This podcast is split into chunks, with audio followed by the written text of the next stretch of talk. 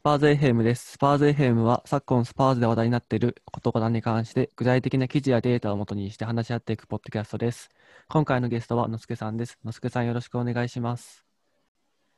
よろしくお願いします。じゃあ簡単に自己紹介からお願いできますでしょうか。わかりました。えっと、ツイッターで、のすけ、アットマーク、ベイルキターでやってます。のすけって言います。えっと、僕のこと全然、まあ、そんな有名ツイッターの人、有名なツイッターでも全然ないんで、簡単に自己紹介しますと、あの、仙スパーズ仙台スパーズで、奈々君が仙台スパーズ立ち上げてくれて、そこで初めて自分の出身地が宮城県なんで、初めて奈々君と会って、本当に地元でスパーズの試合見るのが本当に夢だったんですけど、それを叶えてくれて、でその後に、スラ君が東京から来てくれたんだよね。はい、2回お伺いしましたね。それでスラ君とも会っていろいろお話しして、まさか自分がこんなに素晴らしいポッドキャストに呼んでもらえるとは思ってなかったんですけど、いやいやいや。自分、その、前回とか前々回とか、一応全部聞かせていただいたんですけど、なんか戦術の話とかしたじゃないですか。で、僕、一応サッカー経験者なんですけど、この人たち、なんでこんな話できるんだよ っていうくらい、まあ自分はあんまり戦術面の話はできないんですけど、今回はちょっとスパーズの経営とか、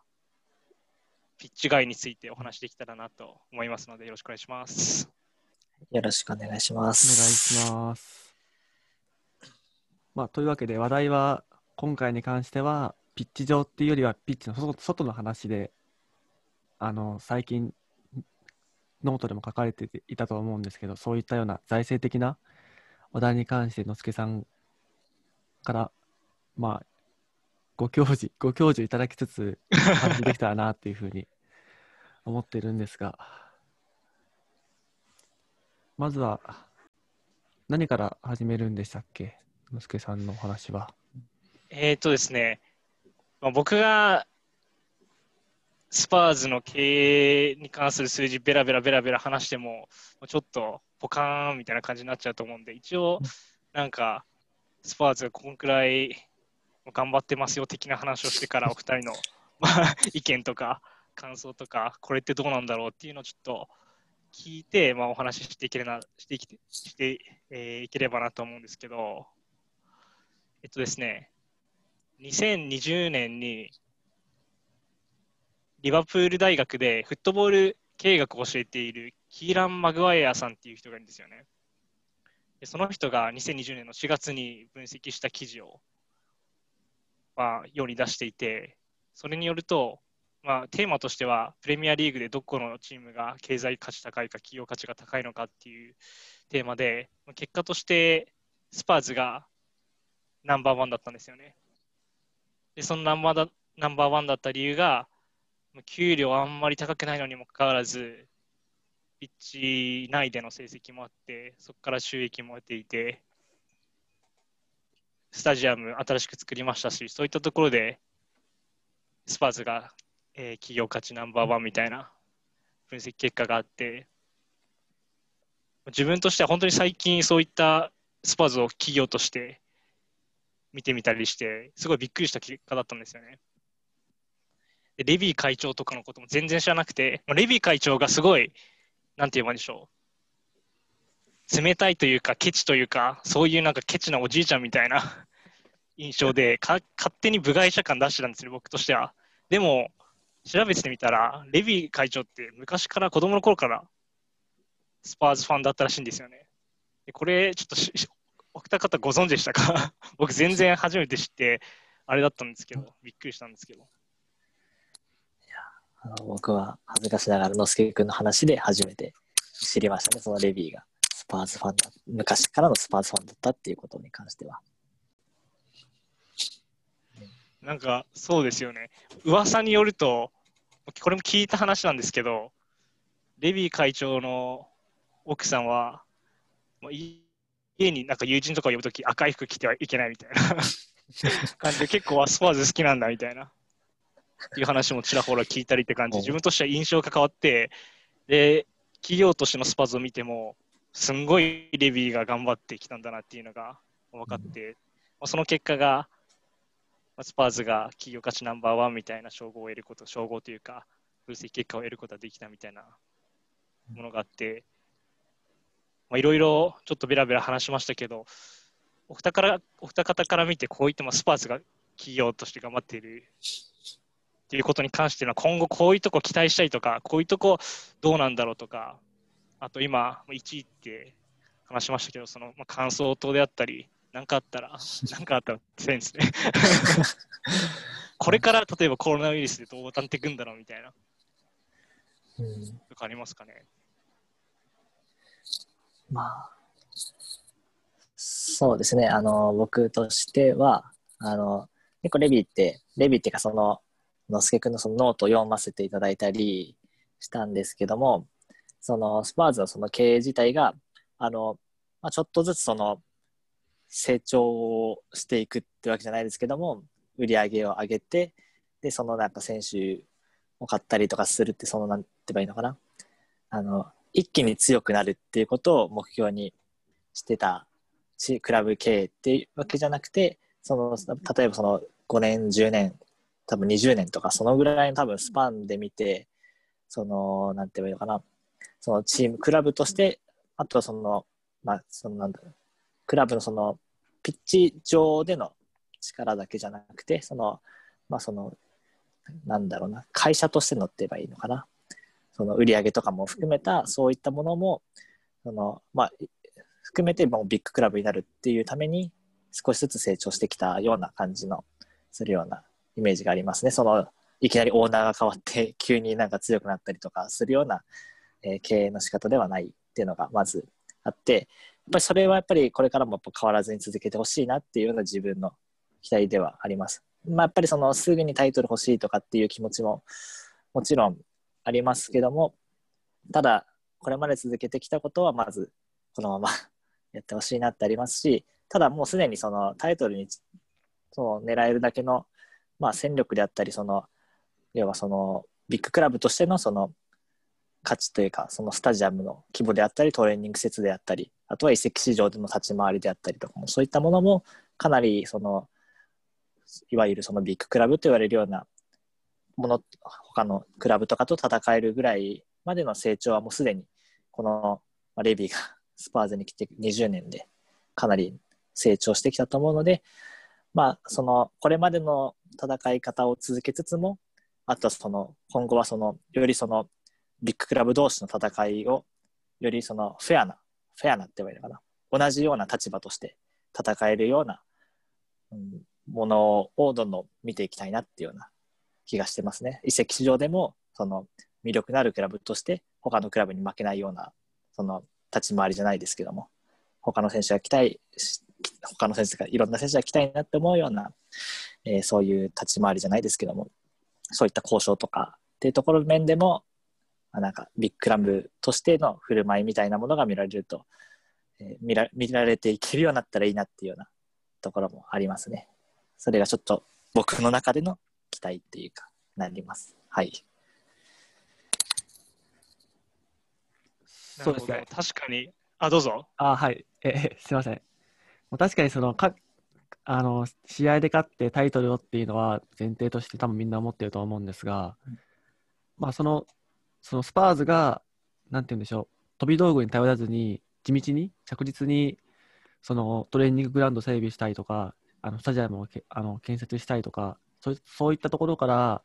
あの着実に上がってきたっていうところに、すごい自負を感じるファンもきっと多いだろうし、うん、それはまあだ、それだからいいって話じゃないんですけど、まあ確かに並大抵のことでできることじゃないんで、それを続けてほしいとも思いますし、あとは前そのレビー単体の話をすると、その前回か前々回の時にあのトレバー・バーチの話があったと思うんですけど、その彼がそのクラブの日々の day-to-day running にに相当するようなあのものを行って、よりレビーが中長期的な目線で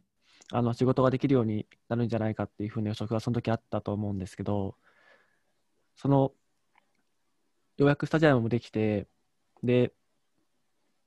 これからもっと多分、事業的にも、そのスタジアムを使って多角化していったりとか、そういったところがより重要になってくるし、なおさら今、この観客が、観客入場料収入が得られない状況の中で、よりそういうのはかなり綱渡りを強いられると思うので、今、まずレビー会長に求めたいというか、まあ、心配はそんなにしてないんですけど、うん、そんなに補強というよりは、まずは、その、この未曾有の事態に関してうまく、うん、乗り切っていってほしいなっていう風な感じですね。正直、うん、補強ほどリスクの高い、リスク、ボラティリティの高いものって支出って結構ないと思うので、それよりはも、うん、今この事態を乗り切る方に行ってほしいですね。ちょっとそこは二律背反じゃないかもしれないですけど。あありがとうございます。なんかお二方が話してくれたことがなんかもう全部僕が話そうと思ってたことマッチというか マッチというかしててすごい嬉しいなと思ったんですけどえっとなんかいろいろ話したいことがあってどれから話したいか分かんないですけど奈々君が最初に言ってくれた5年10年20年スパン見て経営していくっていうのは本当にそうだなって思っていてでちょっとレビー会長がスパーズに来て大体2000年くらいか。2000年で、2000年頃からのデータちょっと見れなかったんですけど2010年付近から今までのデータを見てたら本当にできる限りお金を出さないようにしてかつかつというかお金を使わないながらもお金を稼いで選手に投資して力をつけていくみたいなサイクルがあって本当にすごいなの一言だったんですけどピッチ外のことだけ話すって最初言っちゃったんですけど結構サッカービジネスフットボールビジネスって割とピッチ内で成功する必要がある過去マンチェスター・ユナイテッド除いてみたいな話になっちゃうんですけどえっと、もうピッチ内で成功がなぜ必要かというと、やっぱり、あれですよね、勝てないチーム、なかなか応援しづらくないですか？どうですか？僕もスパーズが本当にチャンピオンズリーグとか一度し始めて応援し始めた口なんですけど、そうでもないのに、そうですよね。皆さん、2000年の前半あたりから応援されてたかとか、レアそうじゃないですか。いますか、周りに。その割合としては、おそらくもう、その CL 圏であったり、あとはその魅力的な選手じゃないですけども、ベイルとか、そういった選手とかに影響されてファンになった人は多いと思うので、やっぱそのピッチ内でのその活躍だったり、輝きであったりっていうものが影響するのは本当に大きいかなって思いますね。そうですよね。スパーズジャパンさんとかはもう2000年の頃とかから見てるんですかね、そしたら。確かそうですね。本当すごいなって思うんですけど、でもやっぱりそこその頃から見ているファンって限りなく少ないじゃないですか。で、ファンが少ないとどうしてもお金が入ってこないですよね。放映料も入ってこないですし、ユニフォーム入れないですし、スポンサー料取れないですし、で、稼げないんですよね。で、稼げない、つまり売り上げが上がらないんですよね。で、売り上げが上がらないと、そこから利益を取れないんで、何が悪いかというと、選手に投資できないっていう。やっぱいい選手って高く買って、高めの給与でとどまってもらって、で、活躍してもらって、例えば CL 取ったり、PL 取ったり、でそこから放映料もらったりの繰り返して少しずつ成長していくんですけど、スパーズの場合はお金がないのに、選手の給料をできる限り小さくして、なのにもかかわらず、さっきもちょっと言ったかもしれないですけど、なのにもかかわらず、勝てるチームにしていったっていうのが、本当にレビーのすごいとこだなっていうのがあって、例えば、今、スパーズとニューカッスルのその売り上げ、スパーズはニューカースの2倍、確か2倍以上だったんですよね。でも7年くらいを比較すると、ニューカッスルとスパーズほとんど同じだったんですよ。で、払っている、選手に払っている給料を比較すると、ニューカッスルの方がスパーズより多かったんですよね。つまり、給与ベースだけで見ると、ニューカッスルの方がいい選手を取ったとしても考えられる。かつ、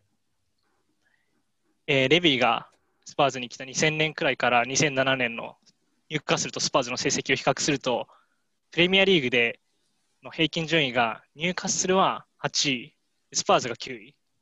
順位も売り上げも同じくらいなのにもかかわらず、今はもう2倍以上に開いてて、ニューカッスルなんか、その2007年っていうのがマイク・アシュリーさんっていう人がニューカッスルを買収した年なんですけど、そこから2部に降格したり、EL 行ったかと思ったら、あんまり売り上げが上がらなくて、選手を放出する必要があったり、で給料も本当に上がったり下がったり上がったり下がったりで波があったんですけど、スパーズは本当にできる限り抑えて、2010年から2016年まで、スパーズで給料ほとんど上がらなかったんですよね。で、この、まあ、推移というか、ずっと同じくらいの給料でみんなが2017年とか、多分確かにプレミアリーグ2位とかまで上がって、そこから売り上げもどんどん伸ばしていってっていうのを継続してきたの、本当にすごいなっていうのがあって、どうですか？皆さん、あれですよね。やっぱり自分たちに置き換えてみても、ちゃんと例えば仕事しているとして、仕事で結果残したら給料もらいたいじゃないですか。まあスパーズの選手は、スパーズの選手は、仕事もつまり、ピッチ上での成績を残してんのに、給料が全然変わらないみたいな感じで、えこれどう思います？どう思います？ってちょっと変ですけどうん、よくやってるなって思いません？うん。不思議ですよね。あの、なんて言えばいいのか。確かにそのモチベーションとして、やっぱりお金を稼ぐっていうのがやっぱ仕事と、なんか、意義じゃないですけども、まあ、意義ってほどでもないですけども、仕事としての、まず、仕事となるならば、やっぱりお金を稼ぐっていうのは、多分ね、家族、その家族を支えるとかってものもありますし、自分のその生活にゆとりとか、いろいろなね、ものを与えるのはやっぱりお金ですから、それをやっぱり稼げるところに魅力っていうものがつながってくるのかなっていうふうには思うんですけども、じゃあなんでその、まあ、スパーズの選手であったり、うん、これまでこの給料を抑えることができたのかなっていうところは、えー少し不思議だなっていうふうには、まあ、思いますけども、果たしてじゃあ逆にその給料がめちゃくちゃ高高い選手がいたりするようなクラブとかっていうのはなんでそんなに給料高くなるのかなっていう。そこに関して例えばお隣で言うと、まあ、エジル であったりあとはそうですねオバメヤンとかも高くなったんでしたっけ？その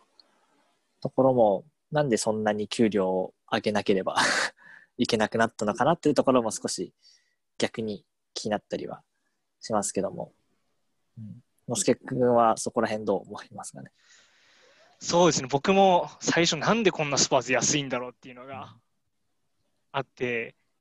前回か前々回でも、まあ給与じゃないですけど、移籍金が安いみたいな話あったじゃないですか。うん僕、あれ聞いて、あ確かにありましたよねうん。あれ聞いて、確かになんでこんなスパーズ移籍金安いんだろうって改めて思って、ちょっと考えてみたんですけど、多分理由は、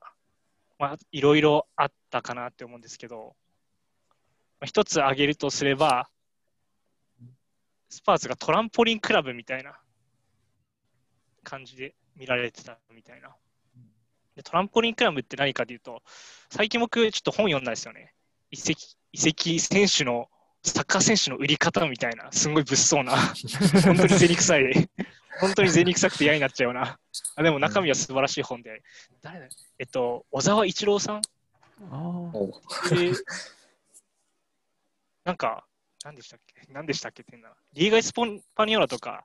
うん。解説とかしてる方かな。ジャーナリストが書いた。政治家かと思います。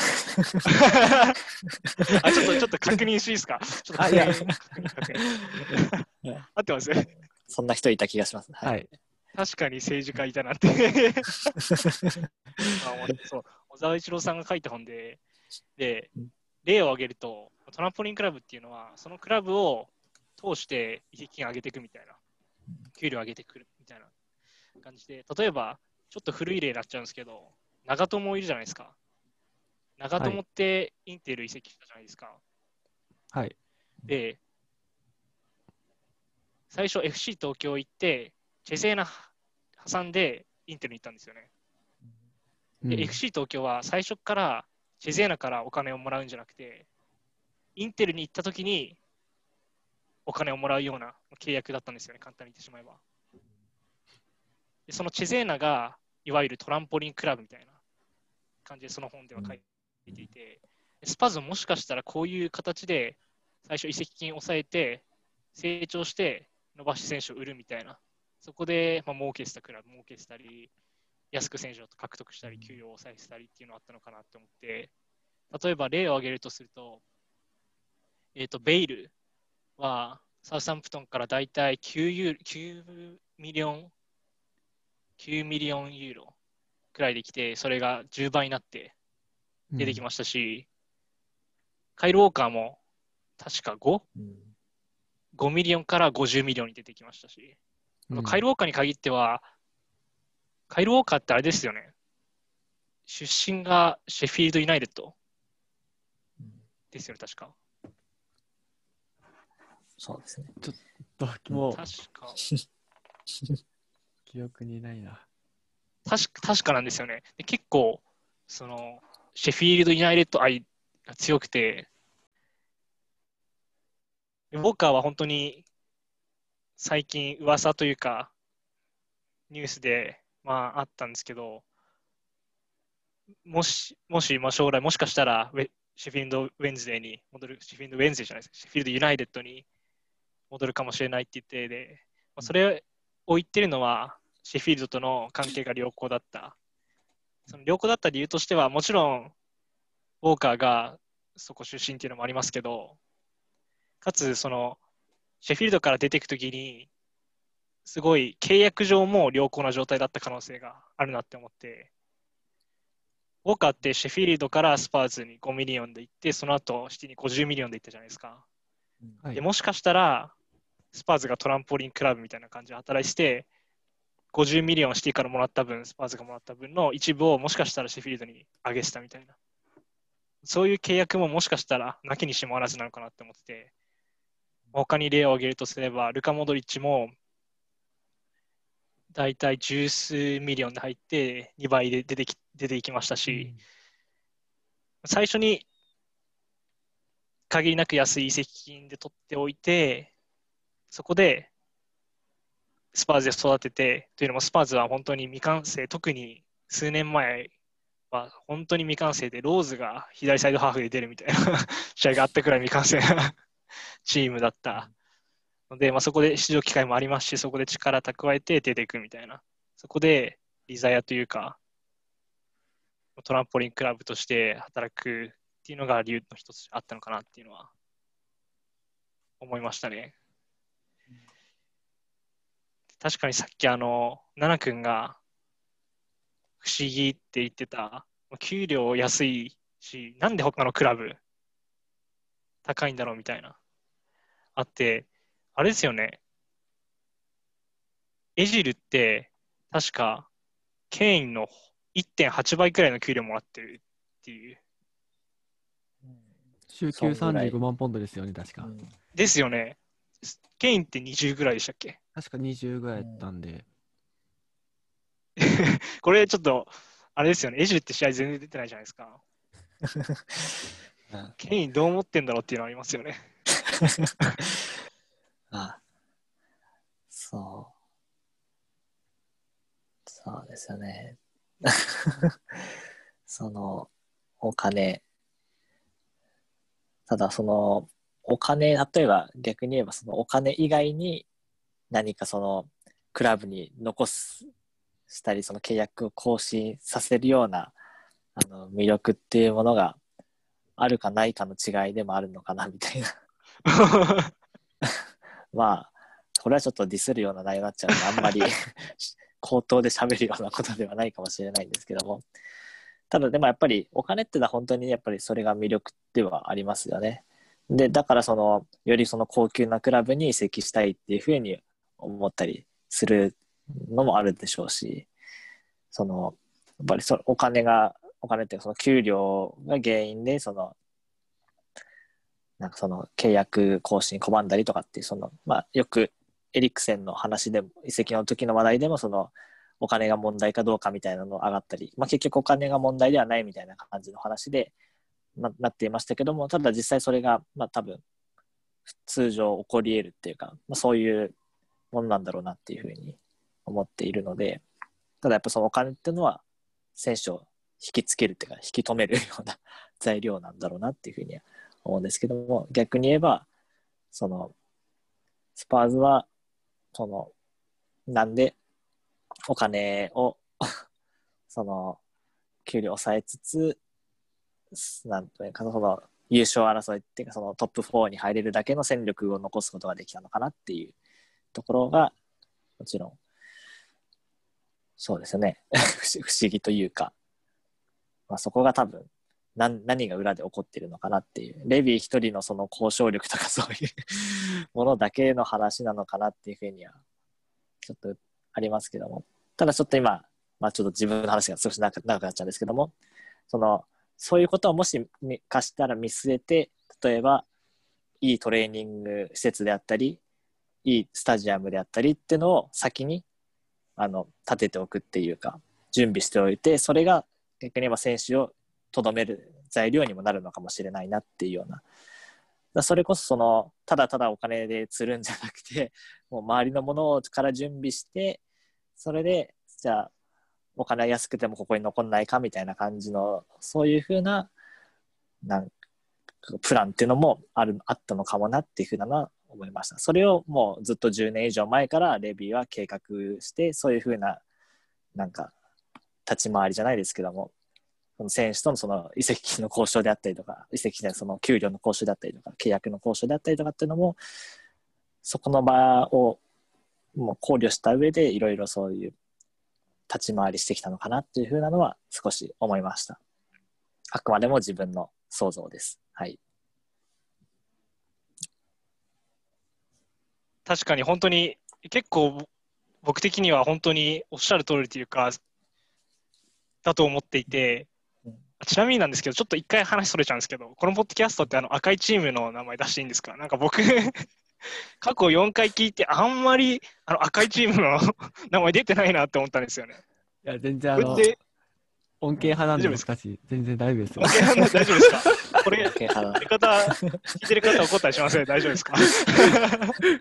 よかったです。え、最初にエジリとか出しちゃったんですけど、大丈夫でした？よかったです。まあ。で、その、まあ、アーセナルの比較とかの話を最初言ってくれて、その後にいいトレーニング施設、いいスタジアムの話あったじゃないですか。うん、で、この点は、ある元アーセナルの監督の某アーセンなんとかベンゲルさんが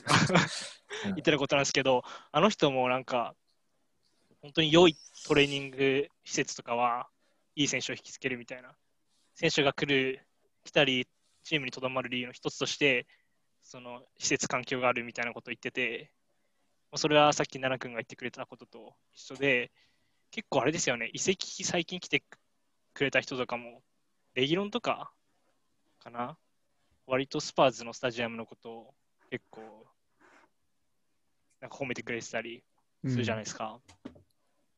それも要因の一つであるかなって思ってて、であと、給料安い理由のもう一つ、さっきのトランポリンクラブ以外の理由として、企業としてのその、なんて言えばいいんだかな。財務体質が健全っていうのはあるかなと思って、またまた最近読んだ本の話なんですけど、サッカー代理人っていう本を読んだんですよね。うん。うん。で、この本を書いた人がロベルト・ツクダっ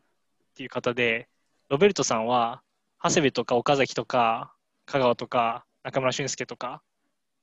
そこら辺の日本のスーパースターをヨーロッパで連れてった代理人の人なんですけど、その人が言ってたのは、財務関係がちょっと微妙なチームには移籍させないって言ってて、なぜかというと、やっぱり、例えば、また隣の青いチームの話なんですけど、青いチームは 監督頻繁に切るじゃないですか。うんそうですねちょっと財務財務とは異なるか。まあ、お金いっぱい持ってるからこそ、すぐに監督切れちゃって、監督切った時の違約金も全然 OK みたいな。でそうなると、監督変わるのって選手にとってものすごいリスクじゃないですか。うん自分が移籍したと思ったら、あれ監督変わってるみたいな。そしたら試合出れなくなっちゃうみたいな。でスパーズっていうのは、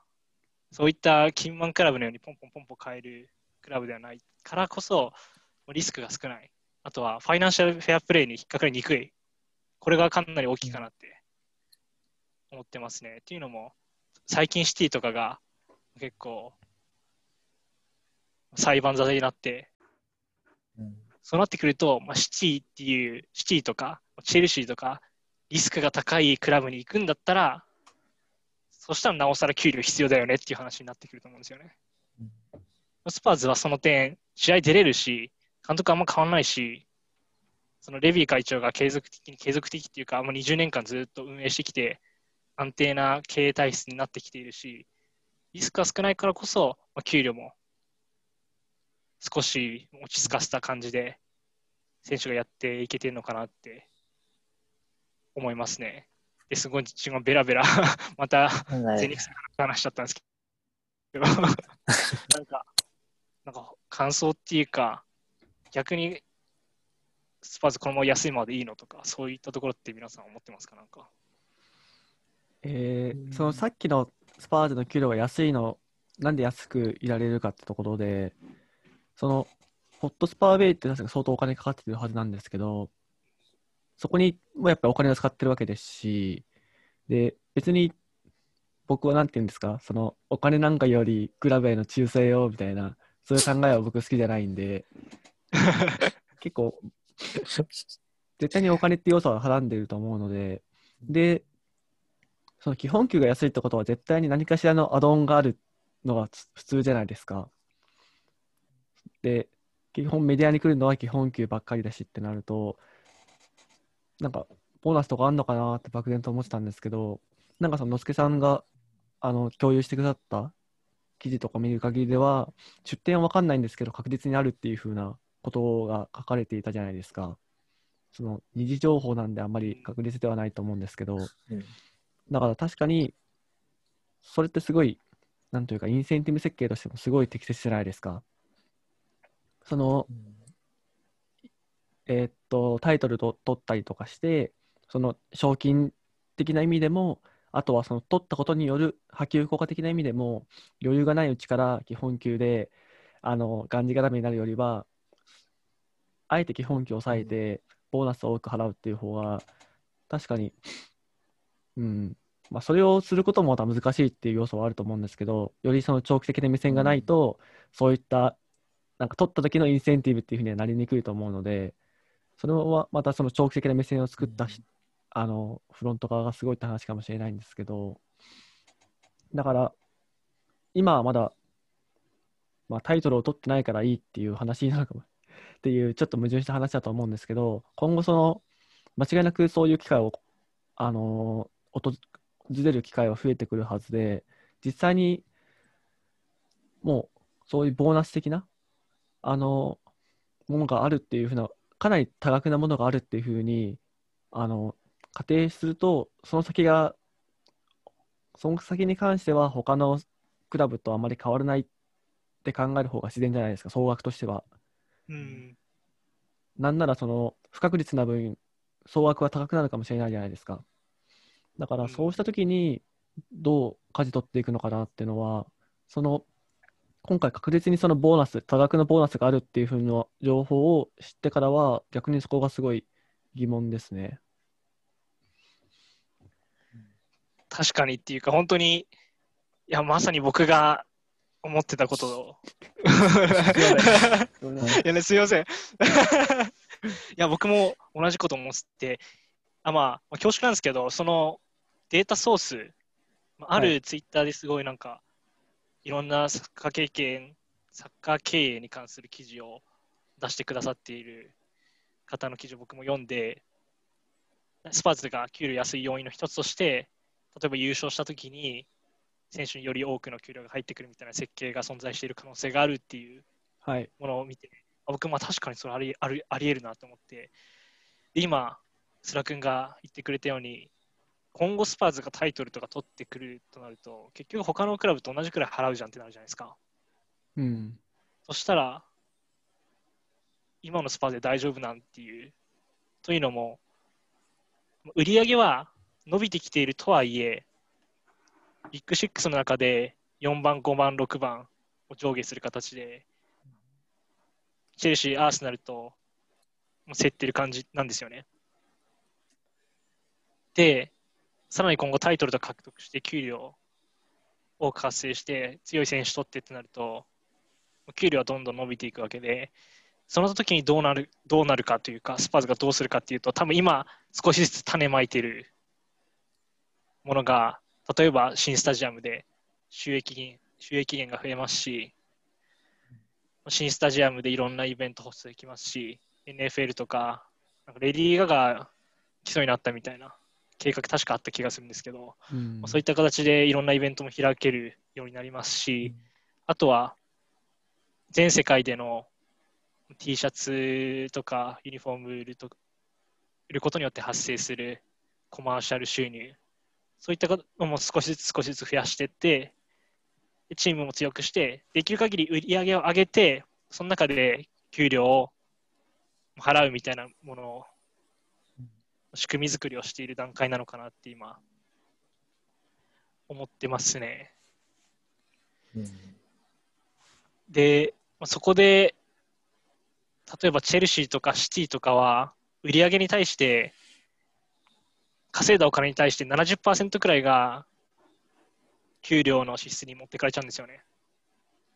でスパーズはここ10年間のデータを見る限り、売り上げ上げてから、給料の支出は50%に抑えてきた。で、これから、最近結構、レギロンとかドハティとか、ホイビアとかいっぱい取ったじゃないですか。そうなると、間違いなく給料上がってるはずなんですよ。でも売り上げは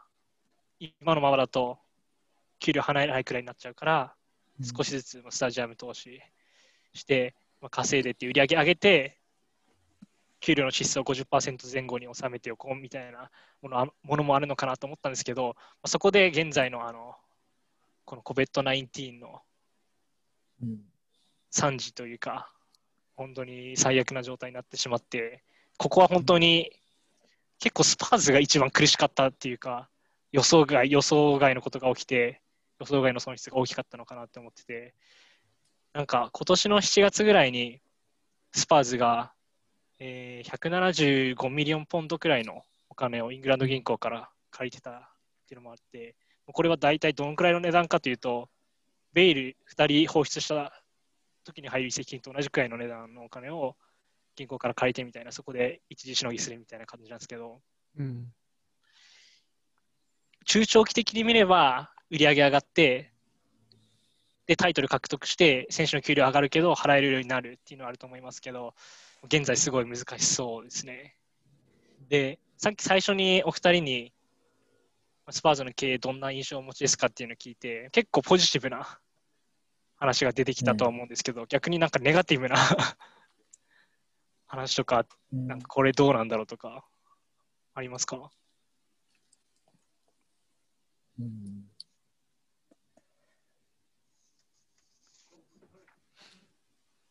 まあ、そう結局さっきの話に戻っちゃうんですけど、その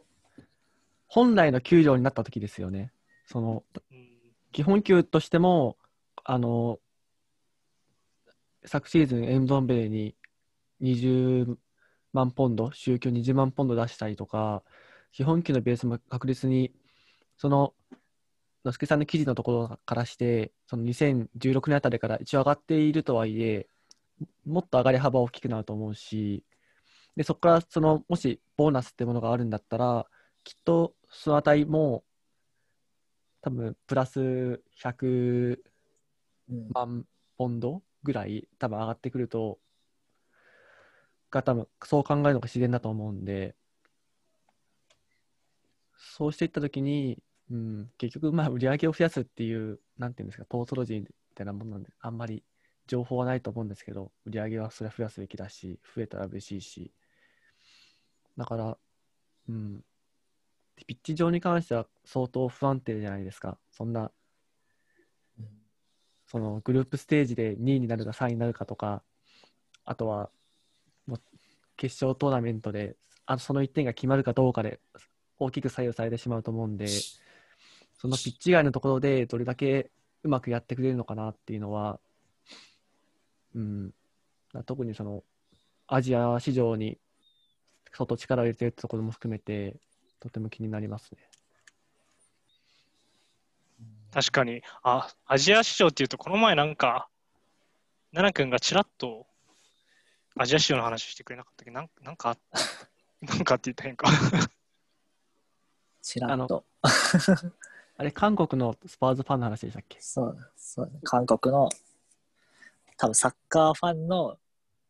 20%以上は、トッテナムファンみたいな感じその。れえぐい。恐ろしいですよね。恐ろしい。恐っていう。な感染会開けば大体とってスパーズの感染会ばっかりみたいな。そう他のサポーター気にせずに酒飲めるみたいな感じ。ハブとかでもね、ハブとかみたいな大衆の スポーツバーとか行けば、大体スパーズファンみたいな感じの。まあそういうので相乗効果でもありますし、他のやっぱ触発されてスパーズファンになる人も増えるでしょうし、やっぱりなんかそのトレンドっていうかその、マジョリティがスパーズファンだとっていうのはかなり大きいですよね。うんあと、そうですね。あともアジアとか、なんでしょう。僕もあんまりそこら辺の話はあんまり詳しくないですけども、例えばアジアツアーやってたりとかもしてますし、まあ、その、関係あるのかわかんないですけども、スポンサーの AIA っていうのも、あれですよね。中国だ、香港でしたっけ？香港です。保険会社だったりとか、うん。そこら辺でやっぱりアジアってのは一つの大きなそのなんかその進出 といいますか狙ってるところでそこら辺に開拓の余地がかなり期待してるのかもしれないなっていう姿勢は見えますよね。確かに。もうそういったアジアとか、あとはまあアメリカとか、そういった市場を開拓して、そこから収益上げてって、まあ、ピッチ上で不安定ってさっきスラ君が言ってくれた通りなんで、そのピッチ上での影響を限りなく少なくする。ちょっと少なくしていいか分かんないですけど、まあ、ピッチ上で成功しつつ、まあ、失敗したとしても、他の売り上げがあるんで大丈夫ですよ、うん的なチームを作ろうとしているのかなっていうのが、自分としては思っていて、それをしているのが、マンチェスター・ユナイテッドさんなんですよね。ううんん。マンチェスター・ユナイテッドは、プレミアリーグで最も、その、スポンサーとか T シャツから来る売り上げのコマーシャル収入が多くて、で、マッチデーチケット、まあマッチデーの収容人数も、オールド・トラフォード8万人。うん。で、あの、シティのエティハドが6万ぐらいかな。で、エミレーツもだいたい6万前後、アンフィールド6万、スパーズもだいたい6万なんで、それを考えてもチケットいっぱい取れますし、でも、そのマンチェスター・ユナイテッド、これも僕が、僕が見た情報じゃなくて、さっきあの、出しました、そのツイッターでよく見るすごいサッカー経営に関する記事を書いてくださっている方の記事を見た。でマンチェスターユナイテッドの解説があって、マンチェスターユナイテッドの決算書にリスクっていう項目があったらしいんですよね。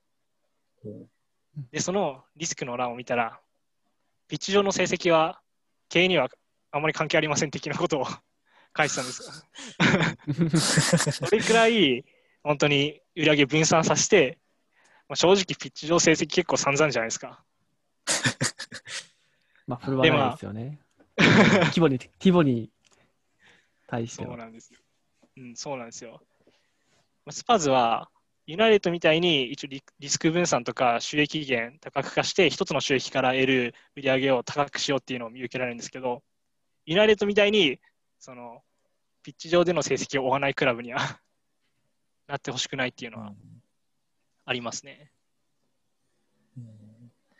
ユナイテッドは何ですかね、あの、け経営者って言えばいいのかな？あの、エド、エド、ウッドワード さんですかね？なんか、明らかに、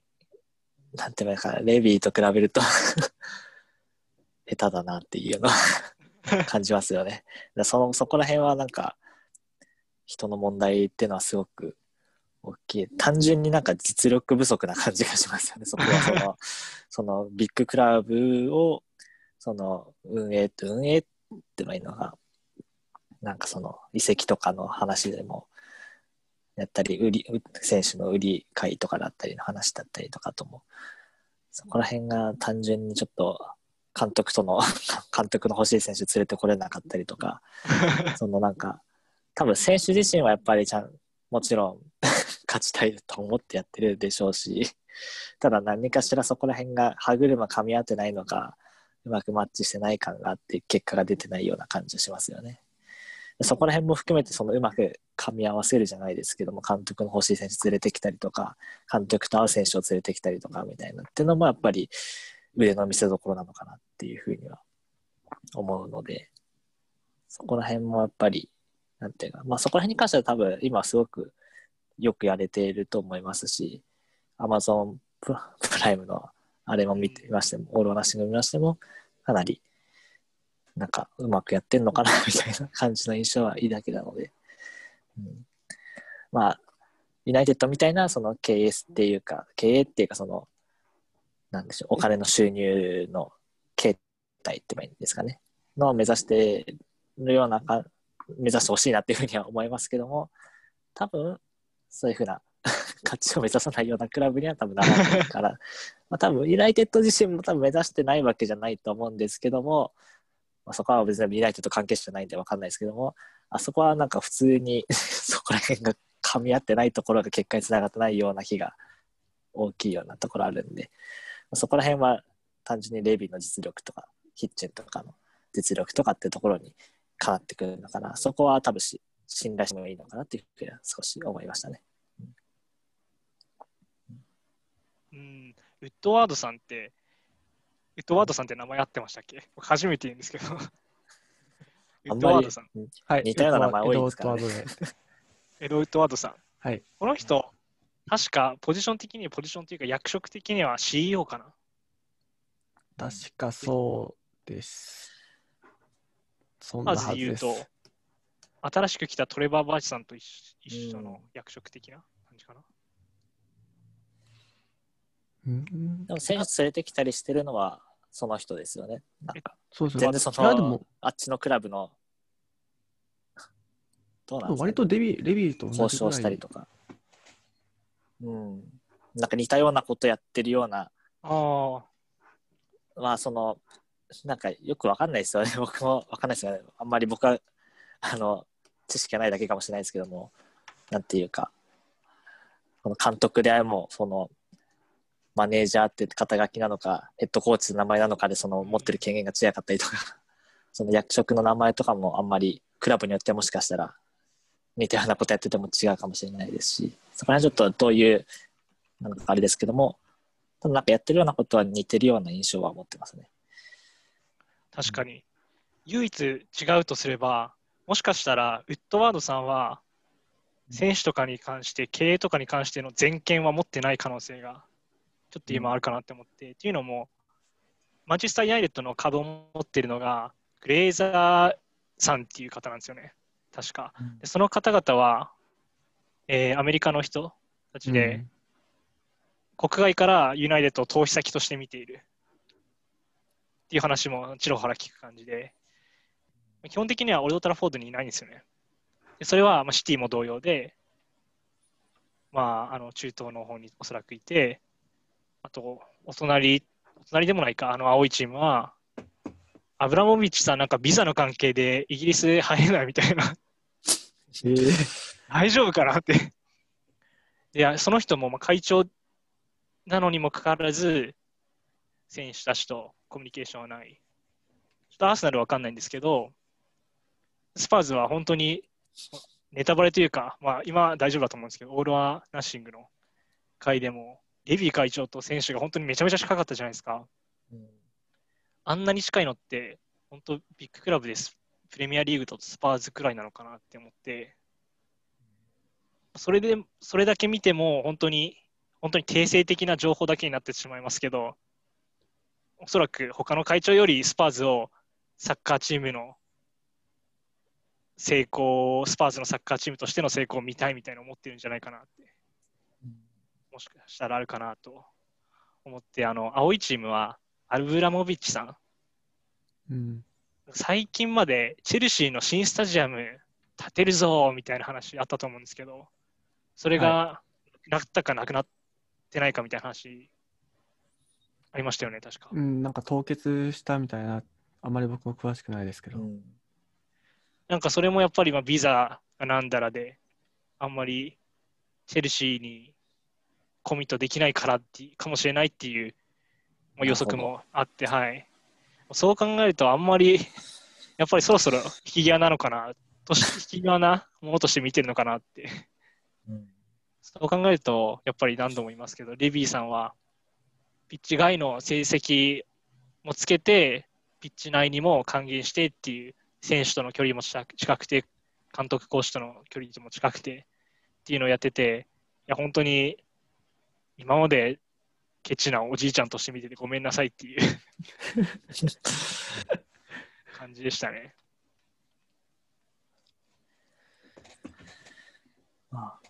あとふと思ったんですけども、なんか、スパーズのその、新スターの立ち上げっていうのも、まあ今はちょっと、そのコロナで、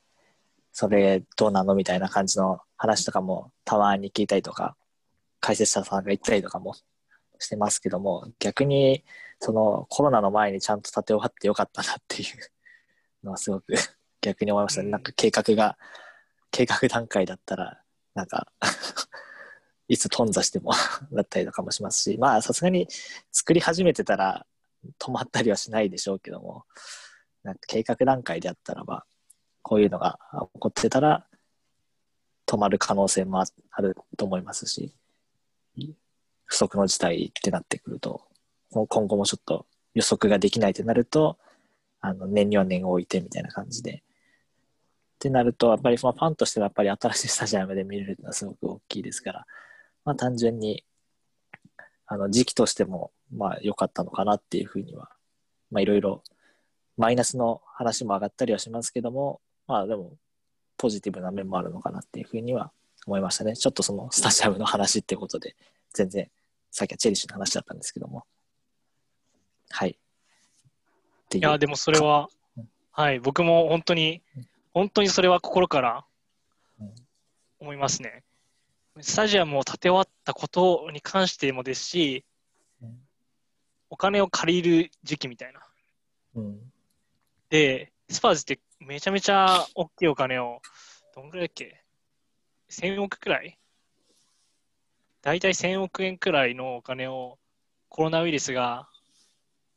まあ出てくる数ヶ月前に借りたんですよね。うんその時の金利が2点約2.5%で、それを、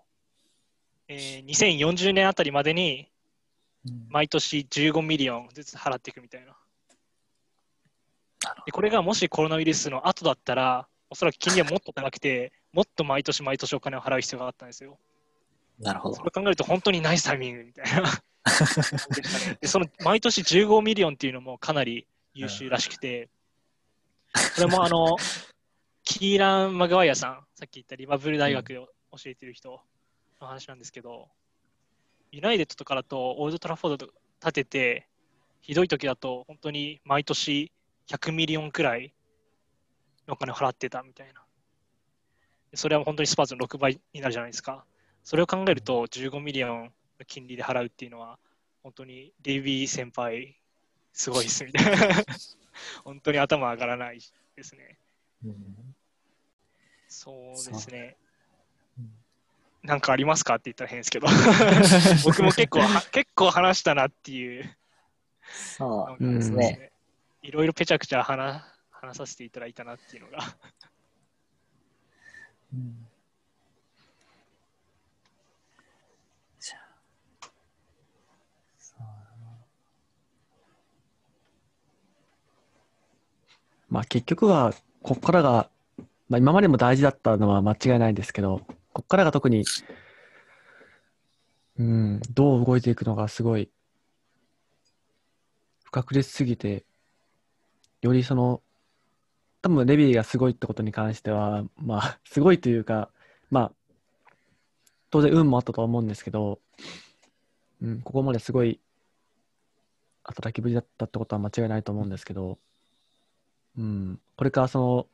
さっきあったように、どんどん、その、スパーズが、ストロングポイントとしてきた、しとしてきた、その給与に対する、その近年の成功だったりとか、あとは、その、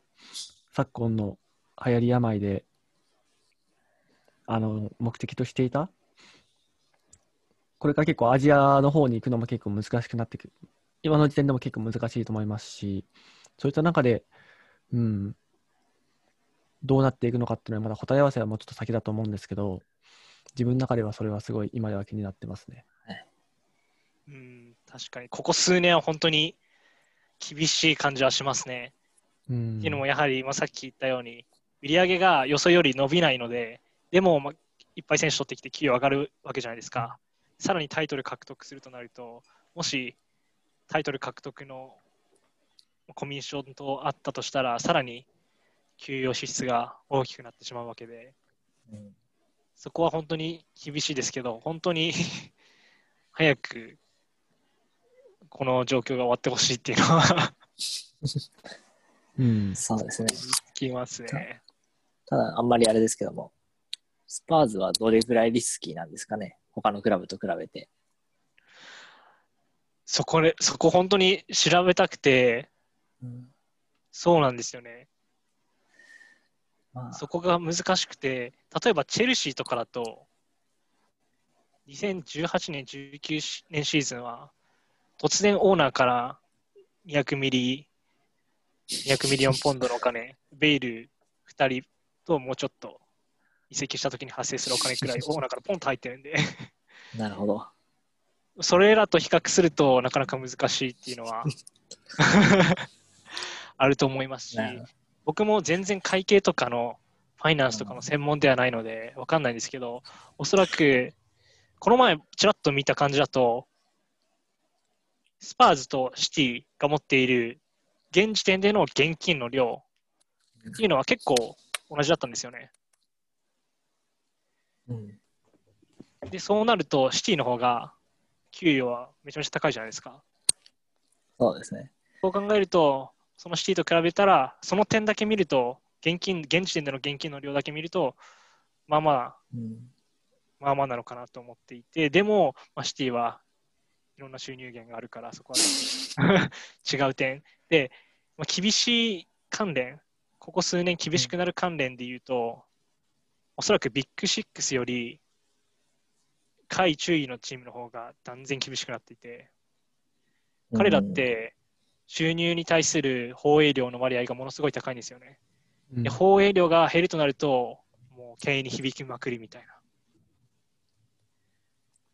そう、それを考えると、まあ、それらのチームと比較したときに、スパーズは、もうちょっとやってくれるんじゃないかなっていうのは、期待も込めてありますね。なるほど。そのまあ、確かにそのプレミアのそのクラブっていうか、プレミアのその下下位クラブっていう言い方あれですけども、下の方のクラブでも、その補強にお金が使えたりとかっていうのは、やっぱりその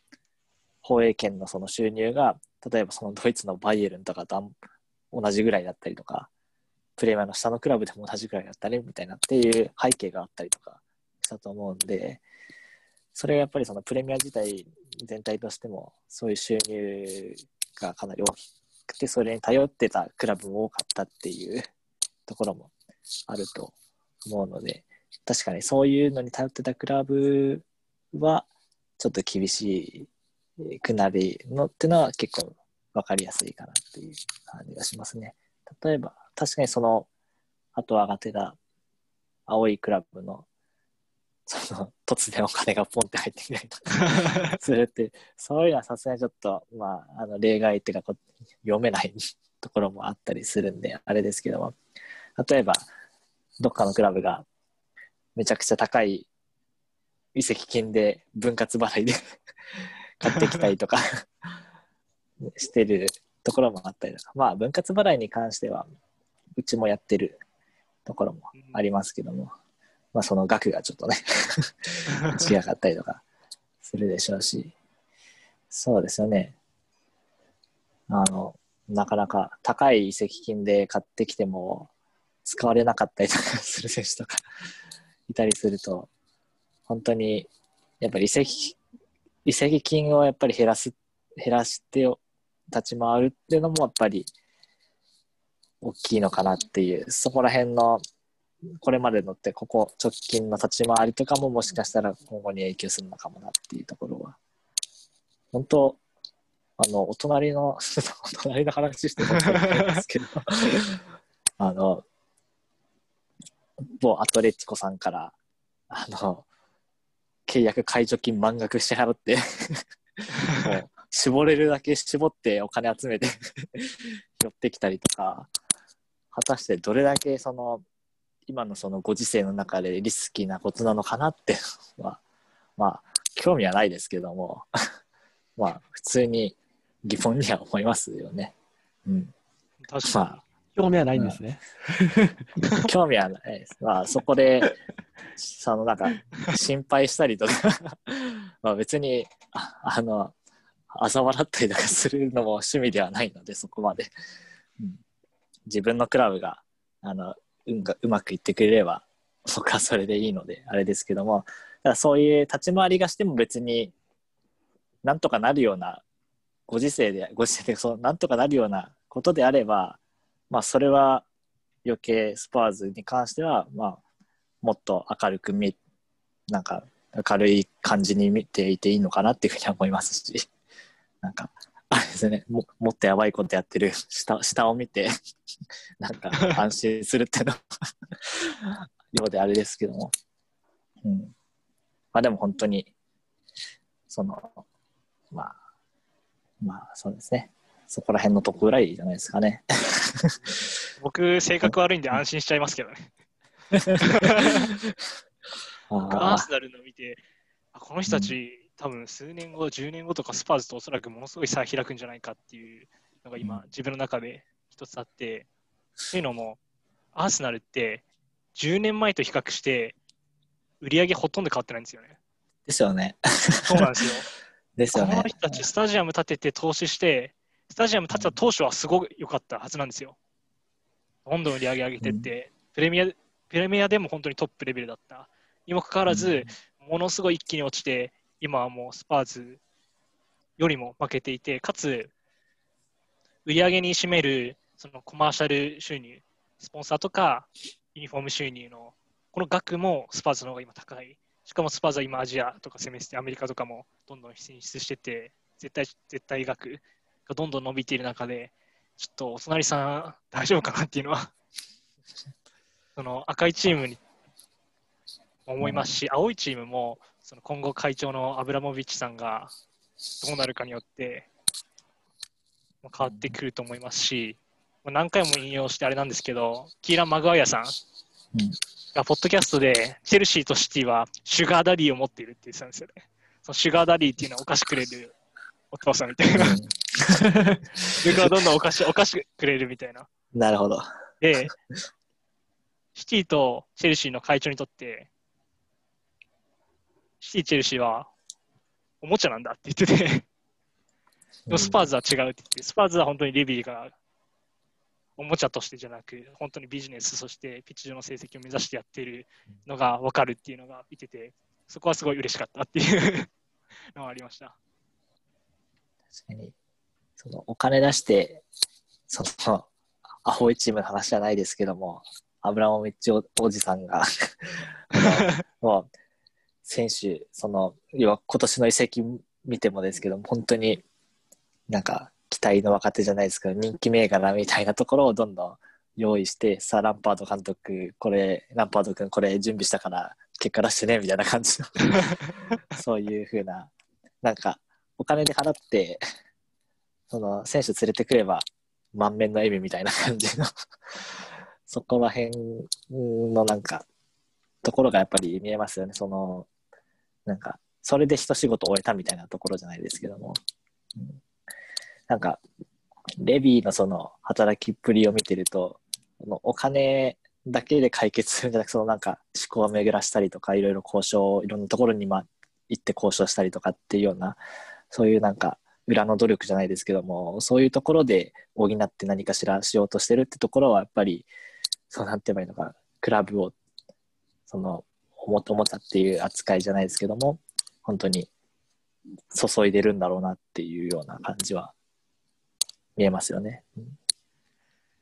いやー、見えますね。もうチェルシーなんて、あ、言っちゃった名前。もういいか。僕はさっき言っちゃいましたからね。チェルシーなんて本当に監督、こいつ微妙だなと思ったら、パーンって切っちゃいますからね。で、切って何が悪いかっていうと、まあ、医薬品が、ものすごいでかい医薬品が継続的に発生しててみたいな。いや、それ、それらと比較というか、見てみると、スパーズのこれからには、今の状況は難しい状況とはいえ、期待していきたいですね。僕は。そうですね。まあ、あんまり他のクラブのことを言うのも、あれなんで、そうですよね。そろそろ何か最後にありますか、のすけさんの方から。最後にですか？んな何を？って。なんか、まとめみたいなものをいいただけたら。そうですね。あ、いやー、1時間くらいですかね。いろいろ話しちゃったんですけど、まあ本当に楽しかったです。あとは、まあ、最後にというか、僕全然こういうおお金の話とか結構してましたけど、会計とかファイナンスとか全然そういう道のプロでは全くないので、まあ、結構間違ってる部分とか、あその考えちょっと違うんじゃないかっていうのは、もしかしたらあると思うんで、というかあるはずなんで、まあ、そういうのあったらぜひ教えてください。でツイッターとかも、あの、のすけ、アットマーク、ベイリキターでやってるんで、もしなんかあったらいろいろ教えてください。いや、今回は本当に呼んでいただきありがとうございました。僕、ポッドキャスト大好きで、大学生頃から毎日のようにポッドキャスト聞いてて、ポッドキャストに出るの夢だったんですよね。で、夢叶えていただいて本当に嬉しかったです。ありがとうございますい。やこちらこそありがとうございました。ありがとうございます。はい。では、感想やフィードバックは、ハッシュタグスパーズ FM でよろしくお願いします。えっ、と、今回のゲストはのすけさんでした。のすけさん、ありがとうございました。ありがとうございました。嘘嘘嘘